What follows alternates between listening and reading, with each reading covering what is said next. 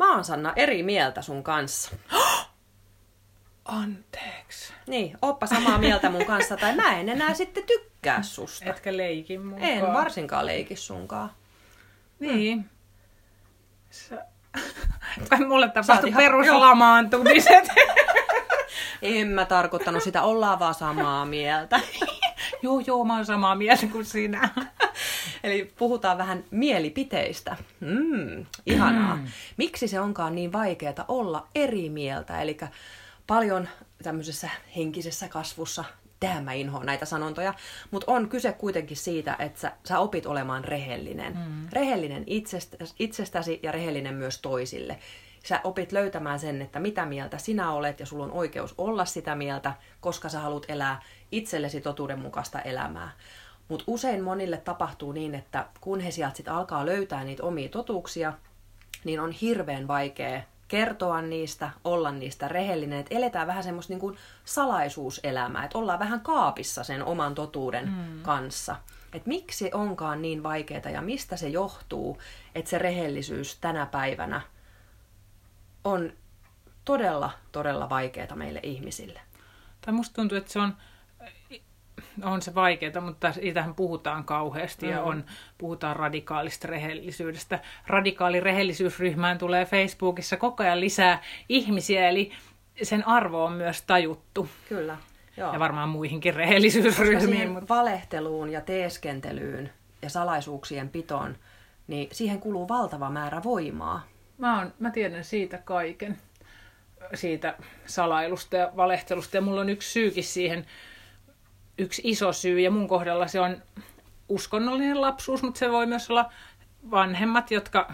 Mutta mulle, ei ole, mulle se ei johdu vanhemmista, eikä niiden mistä autoritäärisyydestä, vaan mulle mun lähipiiri, ei myöskään vanhemmat, mutta lähipiiri toi mun elämään Jumalan silloin, kun mä olin pienenä. Ja sehän ei ollut mikään semmoinen luterilainen rakastava pyhäkoulu Jumala, joka vaan siellä niin kuin, et oltaisi laululeikkejä leikitty, vaan se oli just semmoinen niin pelottava ja niin tuomitseva ja niin mystinen ja epälooginen se Jumala, mikä mulle tarjoiltiin, että mä, en, mä lähdin miellyttämään sekä Jumalaa, ja koskaanhan sä et voi tietää varsinkaan lapsena, että mitä Jumala mahtaa haluta sulta. Varsinkin, Et- jos on epälooginen, niin, et koska se, että äh, kun samaan aikaan sanotaan, että joo, Jumala rakastaa kaikkia ja on kaikkien heikkojen ystävä, mutta sitten jos teet tätä ja tätä, jos teet syntiä, niin sä palat helvetin tulessa. Siis tää oli, mm. mä pelkäsin koko lapsuuden ja mä yritin miellyttää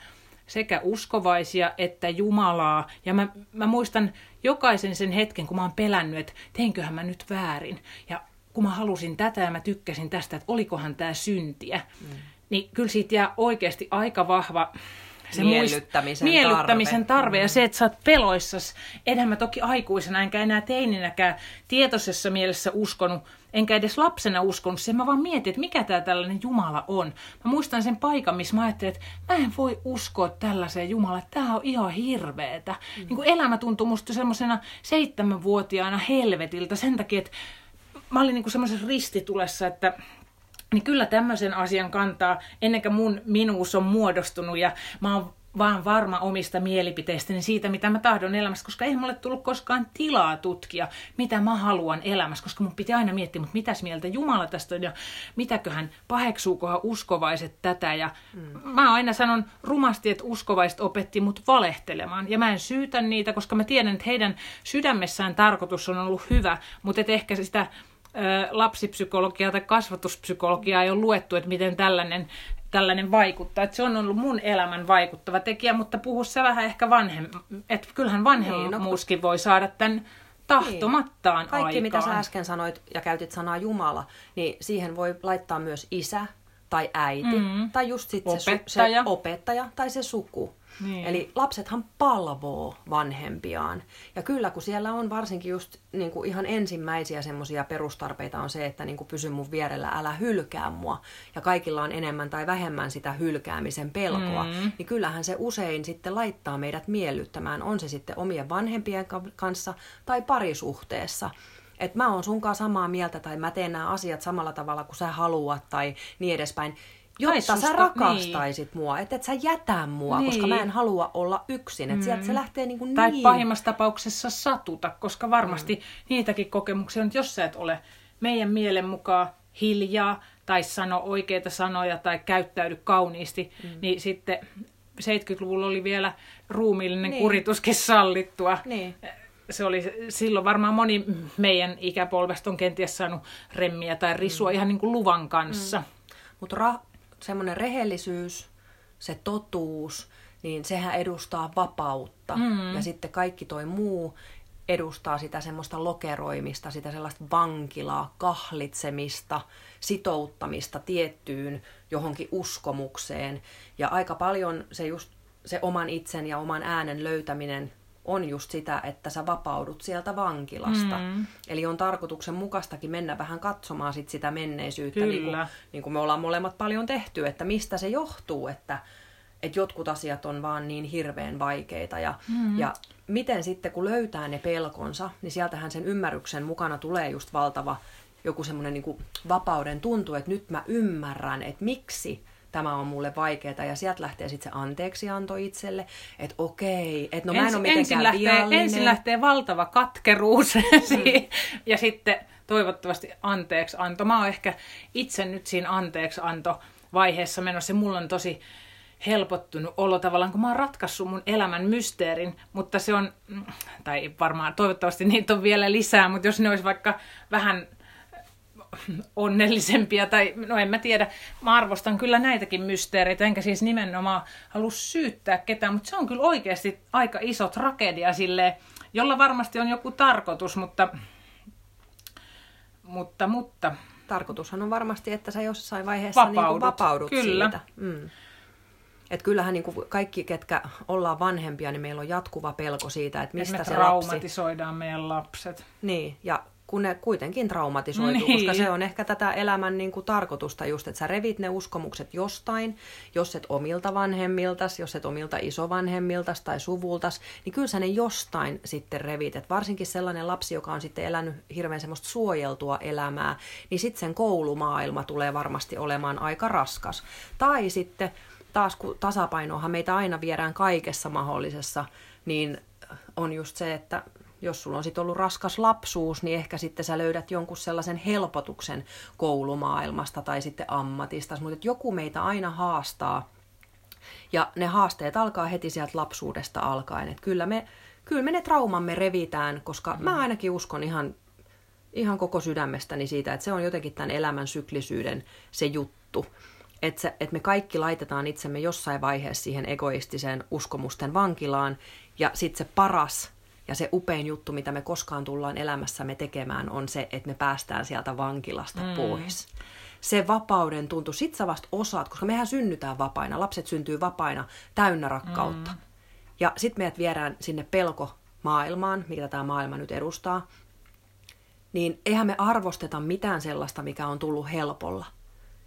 Mutta kun me päästään sieltä meidän omasta omasta itse luomastamme, niin kuin sä sanoit, ihan turha syyttää ketään mm-hmm. mistään.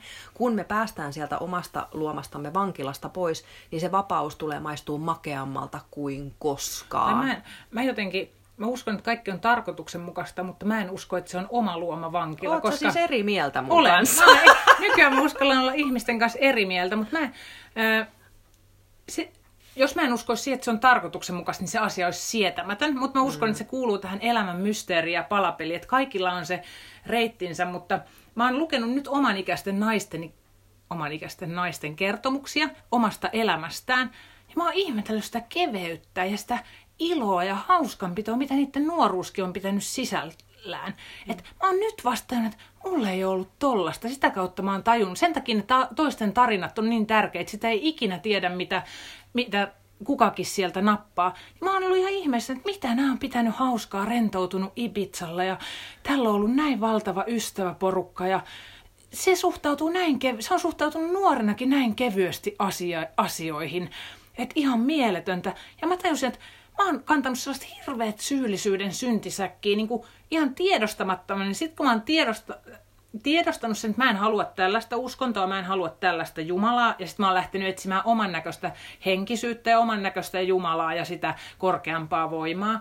Mutta et ikinä mä en ole päässyt eroon siitä omituisesta kalvavasta tunteesta ja siitä, että mä en tiedä kuka mä oon ja mitä mä oi, niin oikeasti haluan. Tokihan mä tiedän, että mä haluan jätskiä ja mä tykkään vaikka astrologiasta tai mä tykkään luonnosta. Kyllähän mm. mä tällaiset asiat tiedän. Mutta se, mm. mut se, niin se syvin ydin, ja jossain kirjassa, minkä mä just luin, niin mulle tosi merkittävä oli se, että nimenomaan jos jotain tosi isoa tapahtuu lapsen tai me rajoitetaan aivan liikaa, mm. tai meille luodaan just niitä uskomuksia, että me saadaan tosi voimakkaasti se kokemus, että mm. sinä, että jos sä teet nyt jotain, niin sulle tapahtuu tosi pahaa, tai sua rankaistaan, mm. tai sulle käy huonosti, ja sä menetät meidän rakkauden. Mm. Kaikkihan tekee tätä varmaan vahingossa jossain määrin ja rankaisee lapsiaan sanallisesti, tai, mutta niin sit sun minuus ei ole ehtinyt kehittyä. Sä et uskalla lähteä seuraamaan niitä sun toiveita ja tutkimaan sitä maailmaa, vaan sun pääpaino on siinä sen miellyttämisen ja turvallisen olon ylläpitämisessä, että sä koko ajan niin kuin tarkkailet ja mietit, että millä mä miellytän tätä. Ja mun koko elämä on ollut sellaista, kaikki mun ihmissuhteet. Mä oon miettinyt vaan, että mä oon laittanut kaikki omat toiveeni, oman kehoni, oman mieleni syrjää ja mm. tehnyt niin kuin mä oletan, että kaikki mun ympärillä haluaa. Ja siitä, että kun mä en kukaanhan ne, se viisas sanoo, että kun tonne pyllistää, niin tonne kumartaa. Aivan. Mä en voi miellyttää kaikkia, mutta mä totta vie mä yritin sitä. Ja se saa ihmiset valehtelemaan, mm-hmm. koska sä, sä yrität valehdella tonne, koska sä ajattelet, että se, mitä se haluaa. Että no jos mä sanon näin. Mutta sä et lopulta sä oot siinä, niin siinä verkossa, että mä en pysty miellyttää tota enkä tota. Ja mä sanon, mitä mä sanoin tonne ja mitä mä sanoin tänne ja mitä mun pitäisi tehdä, mitä nämä odottaa multa. Mm. Sä tuut ihan hulluksi siinä. Mm. Ja sit susta alkaa yhtäkkiä tuun, no kaikki voimat menee siinä. Se on sellaista mm. niin kuin 247 mm. itsensä uuvuttamista. Niin. Onpa hienosti sanottu just tuo niin kuin oma minuus ei ole vielä kehittynyt, koska yksi semmoisista järisyttävimmistä lauseista, mitä mä olen kuullut, mikä ensin siis ärsytti mua ihan sikana ja mä olin että ei, ei, ei, ei pidä paikkaansa, no, no, no, no, no, oli just se, että että hiljainen äiti on lapsen paras mm-hmm. lahja. Ei, hitto mua ärsytti se, varsinkin just kun mä kuulin tämän silloin, kun mä en tiennyt asioista oikeastaan vielä mitään niin mä olin puhua pälpättänyt mun lapselle koko ajan. Eli luonut just niin paljon niitä uskomuksia ja kertonut, että miten minä haluan ja mitä, miltä tämä maailma minusta mm. näyttää ja millainen, millainen täällä kuuluu olla ja miten täällä kuuluu ö, käyttäytyä. Eli mä en ollut antanut sille lapselle just sitä vapautta ja sitä tilaa luoda sitä omanlaista minuuttaan, sitä omaa rehellisyyttään ja totuuttaan. Ja nyt mä tajun ihan täysin, että kuinka suuri viisaus tuollaisessa lauseessa piilee. Että kun sä oot hiljaa, ja sä vaan olet, niin sulla on paljon enemmän tilaa just olla tietoinen ja olla niin kuin tunteella mukana sen lapsen elämässä. Mm. Etkä niin kuin järkeistä tätä maailmaa, koska tunne on aina jotenkin laajempi ja suurempi kuin se järkimaailma.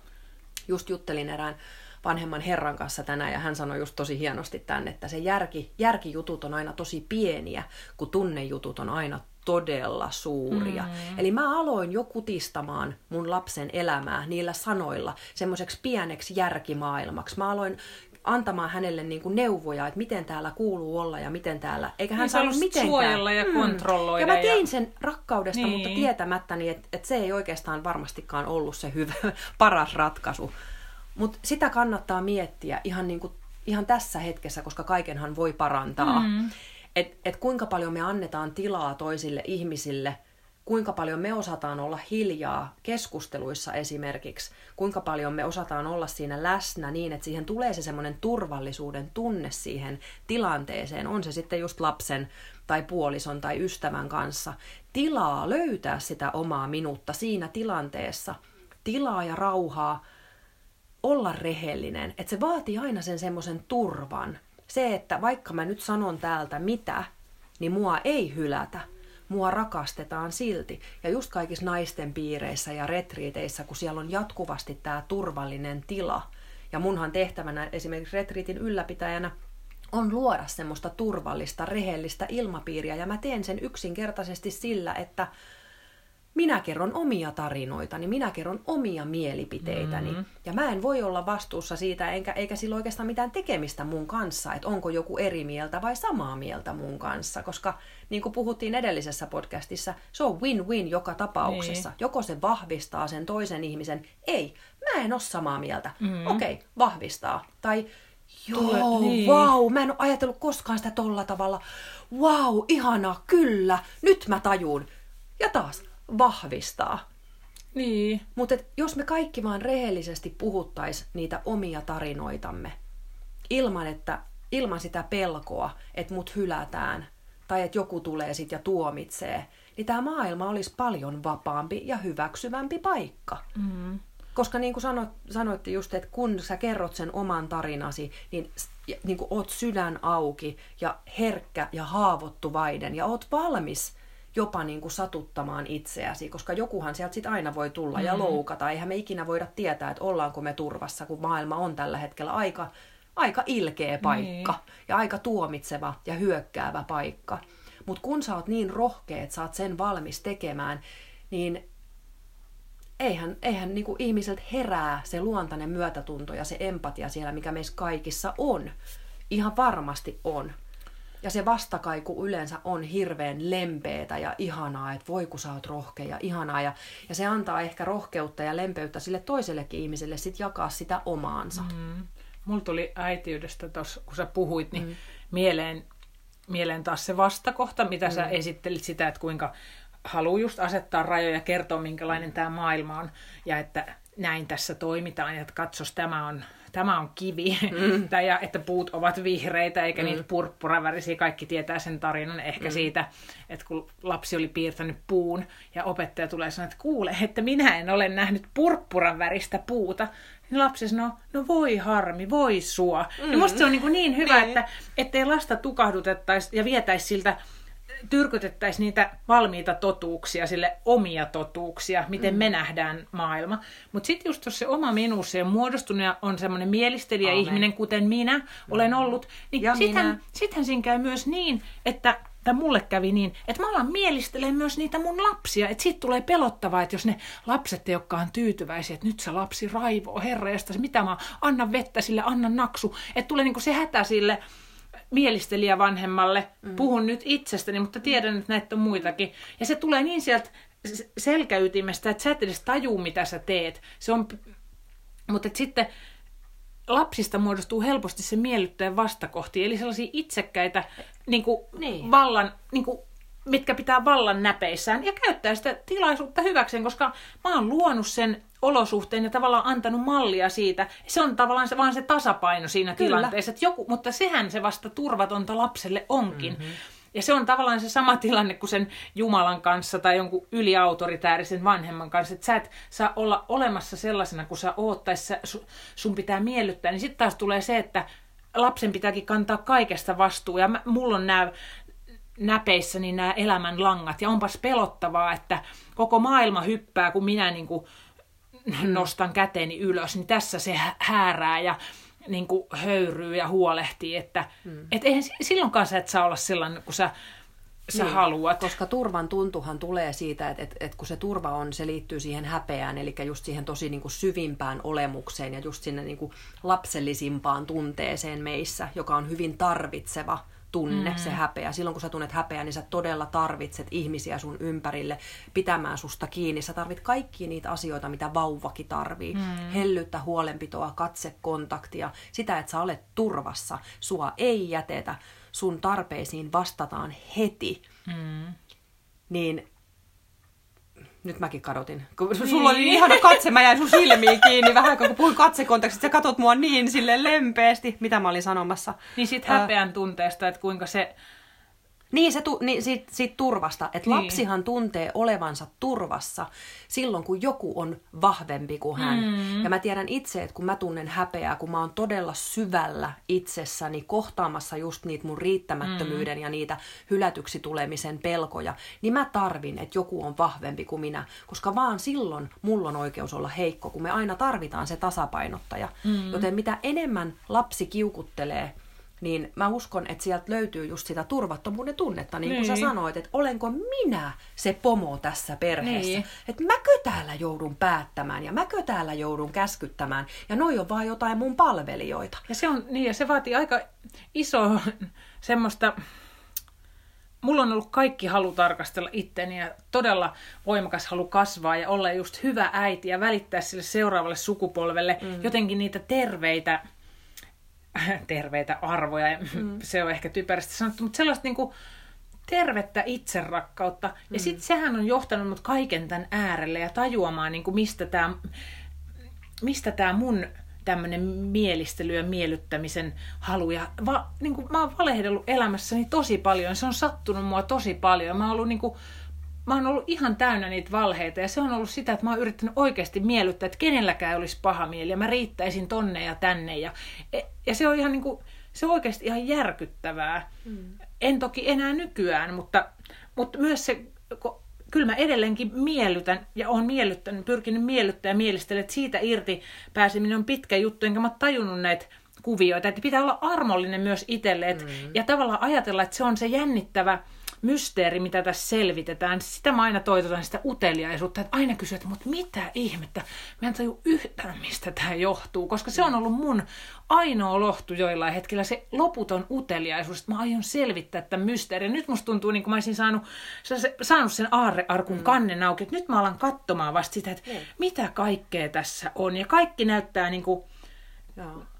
Ja rehellisyyttä just siinäkin, että niin kuin mäkin on ollut just tommonen paapo ja äiti. Sen takia mä niin paljon nykyään puhun joutilasta vanhemmuudesta. Että mä, olen siis niin kuin, mä olisin hengittänytkin mun vanhimman poikani puolesta, mm-hmm. jos se olisi ollut sallittua. Ähm, Mutta just se rehellisyys kans siitä, että sit kun sä oot löytänyt jonkun ratkaisun siihen mysteeriin, kun sä olet ymmärtänyt itsestäsi jotain, niin kerrothan siitä myös muille.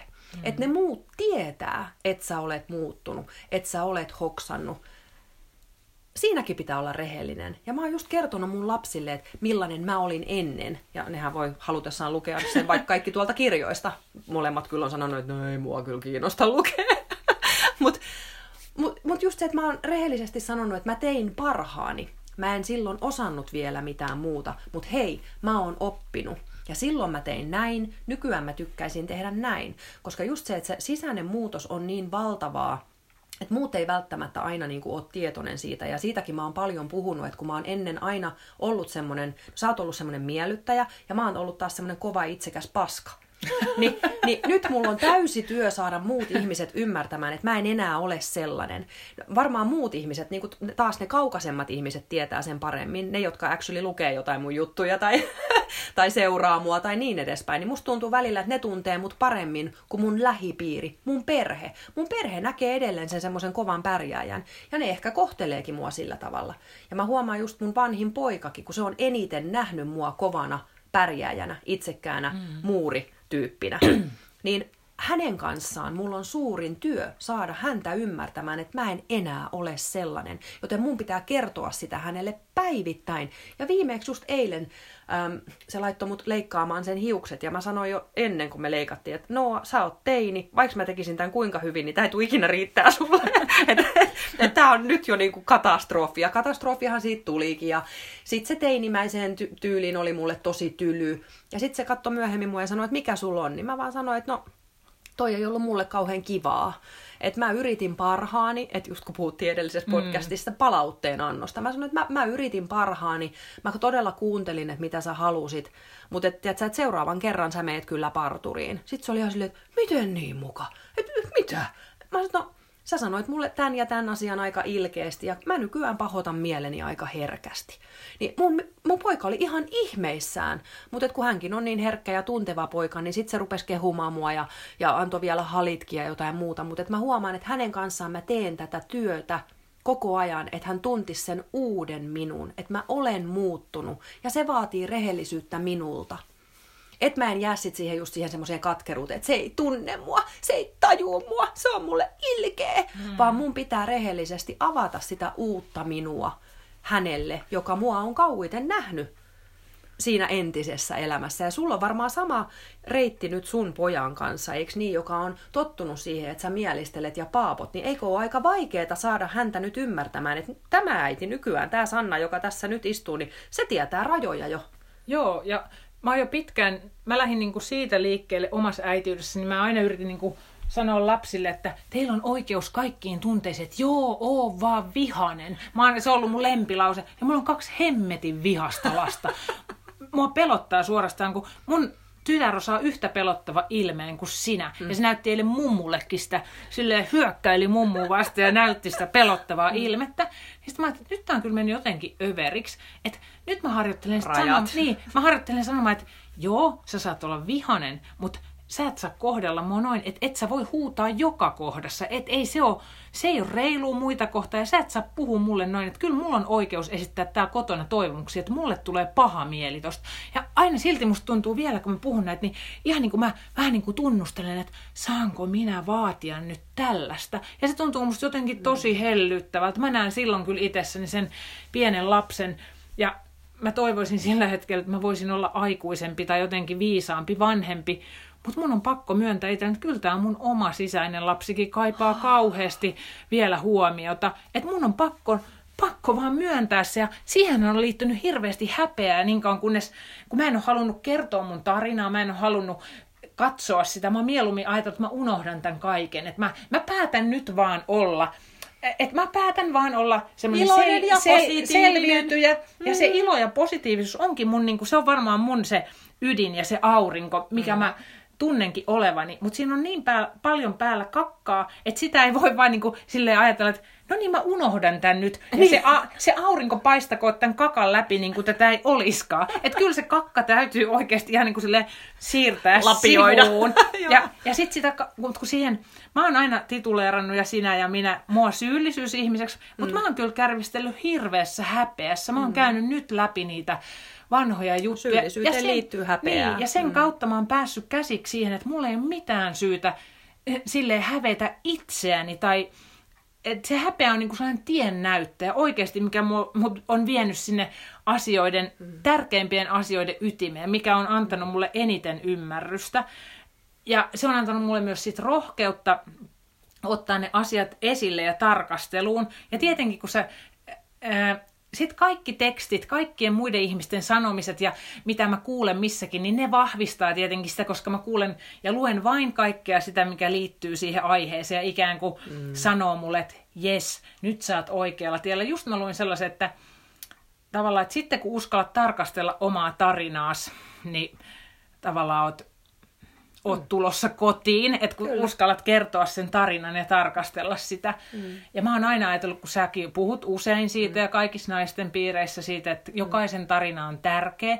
Mulla on vähän ollut sellainen, että no niin, niin, kaikkien muiden tarina on tärkeä, mutta mulla on aika tällainen häpeällinen tarina. Mä oon ollut aika luuser, mä en ole tehnyt, musta ei ole tullut arkkitehti tai lääkäri, mä en ole seurannut intohimoja, niin vaikeuksien kautta into, niin kuin mm. vaikeuksien kautta voittoon. Mulla ei ole ollut mitään sellaista tarinaa.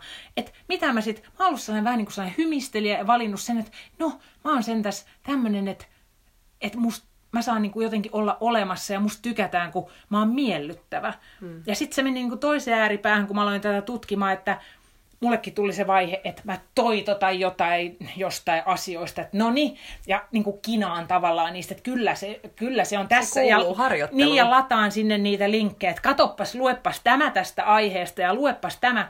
Ja miten uuvuttavaa se sitten on, koska mutta se on, niin, mut niin. se on niin. sitä oman mielipiteen antamista. Kyllä. Kaikkihan pitää oppia. Ja aina niin, kun me vahvistamista. Halutaan, niin, ja aina kun me halutaan oppia jotain, on se sitten vaikka luistelu, niin me mennään luistelee joka päivä ja me pidetään meteliä siitä, mm-hmm. että me mm. luistellaan ja, ja niin, kuin niin edespäin. Et se on ollut ihan selkeä niin, reitti kyllä. myöskin, että kyllä kaikella on tarkoitus. Oh. Mulla tuli niin yksi juttu mieleen, kun sä tuossa sanoit, niin kuin, että saanko minä haluta, kun sä näytit noin kolme vuotiaalta. Mä oon niin. paljon, kun mä, mä havainnoin kanssa niin kuin sinäkin niin ihmisiä ja ihmiselämää ympärillä, niin on se sitten kaupassa tai tuolla tiellä kävellessäni, niin, niin mulla tulee aina jotenkin hirveä sääli ja mä oon paljon tästä puhunut ja tästäkin saanut aika paljon noottia, että mä uskallan tällaista sanoa. Mutta varsinkin tuolla kaupassa, ähm, mä oon kirjoittanut tämmöisen blogikirjoituksenkin joskus siitä, että kun mun, mä kysyn lapsilta, että haluatteko te jotain? Ja sitten usein ne vastaa, että ei. Mutta mä aina, mä haluan, että ne saa haluta asioita. Ihan oikeasti. Mm-hmm. Koska just toi, että niin paljon me, me eletään siinä ei-kulttuurissa. Että sus, sulla ei saa olla mitään. Sulla Niitä, ei saa olla Sinä et halua nyt yhtään mitään. Että joku laittaa sen, joo. Mm. Että sulla ei ole mielipiteitä, sulla ei saa olla haluja, sulla ei saa olla toiveita, sulla ei saa olla haaveita. Että anna mä niin teen tämän kaiken sun puolesta. Niin just se, että mä, mä niin monta kertaa näen tällaisen tilanteen, että joku pieni lapsi tulee kaupassa niin kuin vanhempiensa luo, ja, ja, ja se, siis ne jännittää, mun on ihan karvat pystyy, kun mä niin kuin menen siihen sen pienen lapsen tunteeseen, että ne jännittää ja ne näyttää sen yhden pikkujutun ja ne kysyy, saaks mä tän? Ja sitten se on se silleen, ei, me pane sen nyt pois, mähän sanoin, ettei täältä niinku. Niin taas, ei sitä pakkoa ostaa, mutta et meidän perustarpeet, näe minut, kuule minut, tunne minut, miten hieno olisi vastata siihen sillä, että mikä se on. Että olisit kiinnostunut sen mm-hmm. toisen halusta, sen toiveesta, tarpeesta, ota selvää, kuinka tärkeä se sille on. Ja joo, jos se nyt sitten on joku suklaapatukka ja niin se ei ole niin tärkeä, niin kun sä näet sen ja sanot, että ai sä olisit halunnut suklaata, haluatko sä makeeta vai? No hei, tehdään tänään jälkiruokaa, mutta paas se patukka pois. Niin se salettiin laittaa sen pois. Mm-hmm. Mutta se voi välillä olla pieni kynä, se voi olla pieni vihko. Ja mistä sä tiedät, onko siellä tuleva kirjailija, joka haluaa kirjoittaa niin. päiväkirjaa. Että taas just, että me oltiin lasten kanssa kaupassa ja sitten mä olin ostanut ihan siis tarkoituksella kevätvaatteita mun kahdelle vanhemmalle. Ja sitten mun pienin tietenkin näki siinä, että hetkinen, että kun mä en tarvi kevätvaatteita, kun mulla on ne jo, niin mä haluan kans jotain. Niin se tuli semmoisen mustan vihon kanssa mun luokse. Ja se oli silleen, että äiti mä haluan tän.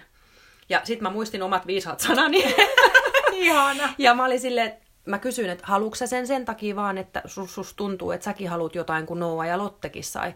Niin se katsoi mua ihan niin kuin hämmästyneenä silleen, niin kuin, että ei kun mä haluan tämän, mä haluan kirjoittaa päiväkirjaa. Ai, ja mä olin silleen, että ei ole totta, no totta kai sä sitten saat sen. Ja sitten me tultiin kotiin ja se on kirjoittanut jo, mä oon näyttänytkin sen sulle, niin. eikö se ole vähän huhtikuun 16. Se päivä. Ja se kirjoittaa sinne tärkeitä asioita. Mutta vanha minä, vanha minä olisin sanonut, että paa pois. Sä et tarvitse sitä mihinkään. Mihin sä tarvit? Meillä on vaikka kuinka monta vihkoa jo. Tota mä ajattelen aina kaupassa kans, kun lapset pyytää kalliita juttuja, väline on tosi kalliita juttuja. Sitten mä sanon, että ai, aina mä huomioin sen. Ai sä, haluisit, ai sä haluisit tämän okei, ja sitten mä selitän, että tämä maksaa aika paljon, mm-hmm. että me ei voida joka päivä ostaa näin kallista, tai että siinä ei ole mm. mitään järkeä, kun meillä on niin täyttä, että jotain pitää ensin laittaa pois, että ne mahtuu meille. Mutta että okei, mä näin, mä sanonkin näin, mä näin tämän nyt, mä painan Joo. tämän mieleen, että sä haluat tämän, että sitten kun on se hetki, että me ostetaan, niin mä muistan tämän. Joo. Munkin ja toki, poika sanoo joo. usein just, että tuu katsomaan edes. Joo. Tuu katsomaan. Niin ne Eli... ei oikeasti halua, että mä katon sitä Lego-pakettia, niin. kun ne ha- haluaa, tulla et nähdyksi tulla kuulluksi. nähdyksi. Että sä oot nähnyt mut ja sen, että mullakin on haaveita. Koska niin. munkin lapset on hirveän, no kiltti on taas väärä sana, mutta kaikki tietää mitä mä tarkoittaa. Ne on, ne on hirveän vähän tyytyväisiä, ne on itseriittoisia, mutta et sieltä mä aina näen, että okei, nyt siellä on tarve. Ja siihen tarpeeseen mä vastaan. Se nyt tietysti linkittyy sitten johonkin lapselliseen tavaraan, mm. kuin leikopakettiin tai jotain niin. muuta, mutta se ei ole se oikea tarve. Tuu nyt kattoo edes, se ei maksa mitään. Mun lapset varmaan sitten hakee sitä myöskin näke, nä, nähdyksi ja kuulluksi tulemista, mutta myös sitä rajan vetämistä, koska mm-hmm. mähän on ollut se, että multahan saisi melkein minkä vaan, tai ainakin mä kärvistelen syyllisyydestä tai on sepustellut siitä jotain ja niin. tuntenut huonoa fiilistä niin multa haetaan ehkä sitä, että mä sanon, että ei nyt. Että niin. et tosi, toi on tosi kiva. Mä sanon, että toi on tosi kiva, mutta nyt ei ole sen aika. Että mä muistan tämän. Sen mä sanon, että mu, muista sä tämä. Mä mm. yritän kans muistaa, että sit kun on, on sen aika. Mutta sehän on just se pointti, että ei sen tarvii huutaa. Sillä mä aina mietin, että jos mä itse haluaisin jotain tosi kovasti, mm. ja sitten mä yritän opettaa sitä, että joitain kivoja asioita on kiva odottaa, että niin ei ne tuu heti. Mm. Et koska jos me saadaan kaikki heti, niin niistä vähän katoo hohto. Mm. Mutta täytyy myös saada se kokemus, mistä sä oot puhunut, että vitsi, kun mä halusin tämän, niin mä sain tämän. Niin. Niinpä. Mutta siinäkin taas se tasapaino, mutta aina voi kuulla ja nähdä sen. Ja sitä mm. just, että tulla nähdyksi ja kuulluksi sellaisena kuin on. Ja sitten jos tavallaan edes tiedä millainen on, niin sen takia täällä on niin, niin, täällä on kiukuttelevia aikuisia ihmisiä senkin takia. Moni, monen kuuluu sanovan, että, ja se kuuluu mun mielestä sen kasvutarinan, että mä en edes tiedä kuka mä oon. Mä en Joo. edes tiedä mitä mä haluan. Mm. Ja, se pitää ottaa selville. Ja mun mielestä se on aina ollut noloa sanoa, niin mä oon yrittänyt naamioida sitä, mutta sehän on... Musta se on kaunista. Se, niin, niin. No ei se, mun mielestä se ei ole kaunista. Musta se on oikeastaan kammottava tragedia. Taas oot eri mieltä mun niin, kanssa. kyllä. mutta kaunista on sen sitten, kun sen tajuaa, niin sittenhän sen, mm. sitten ei pidä katkeroitua jäädä että no niin, elämä meni pilalle, mä oon jo sen ja sen ikäinen, mä en enää voi saavuttaa sitä, tätä, tota, elämä mm. on pilattu sen takia, kun mä elin sen näin. Mm. Vaan sit voi iloita siitä ja olla kiitollinen. Kiit- Olipa aika semmoiset hienot loppusanat sulta, mm. että ajattele, että minkä ikäisenä sä oot alkanut tunteen noin. Mm.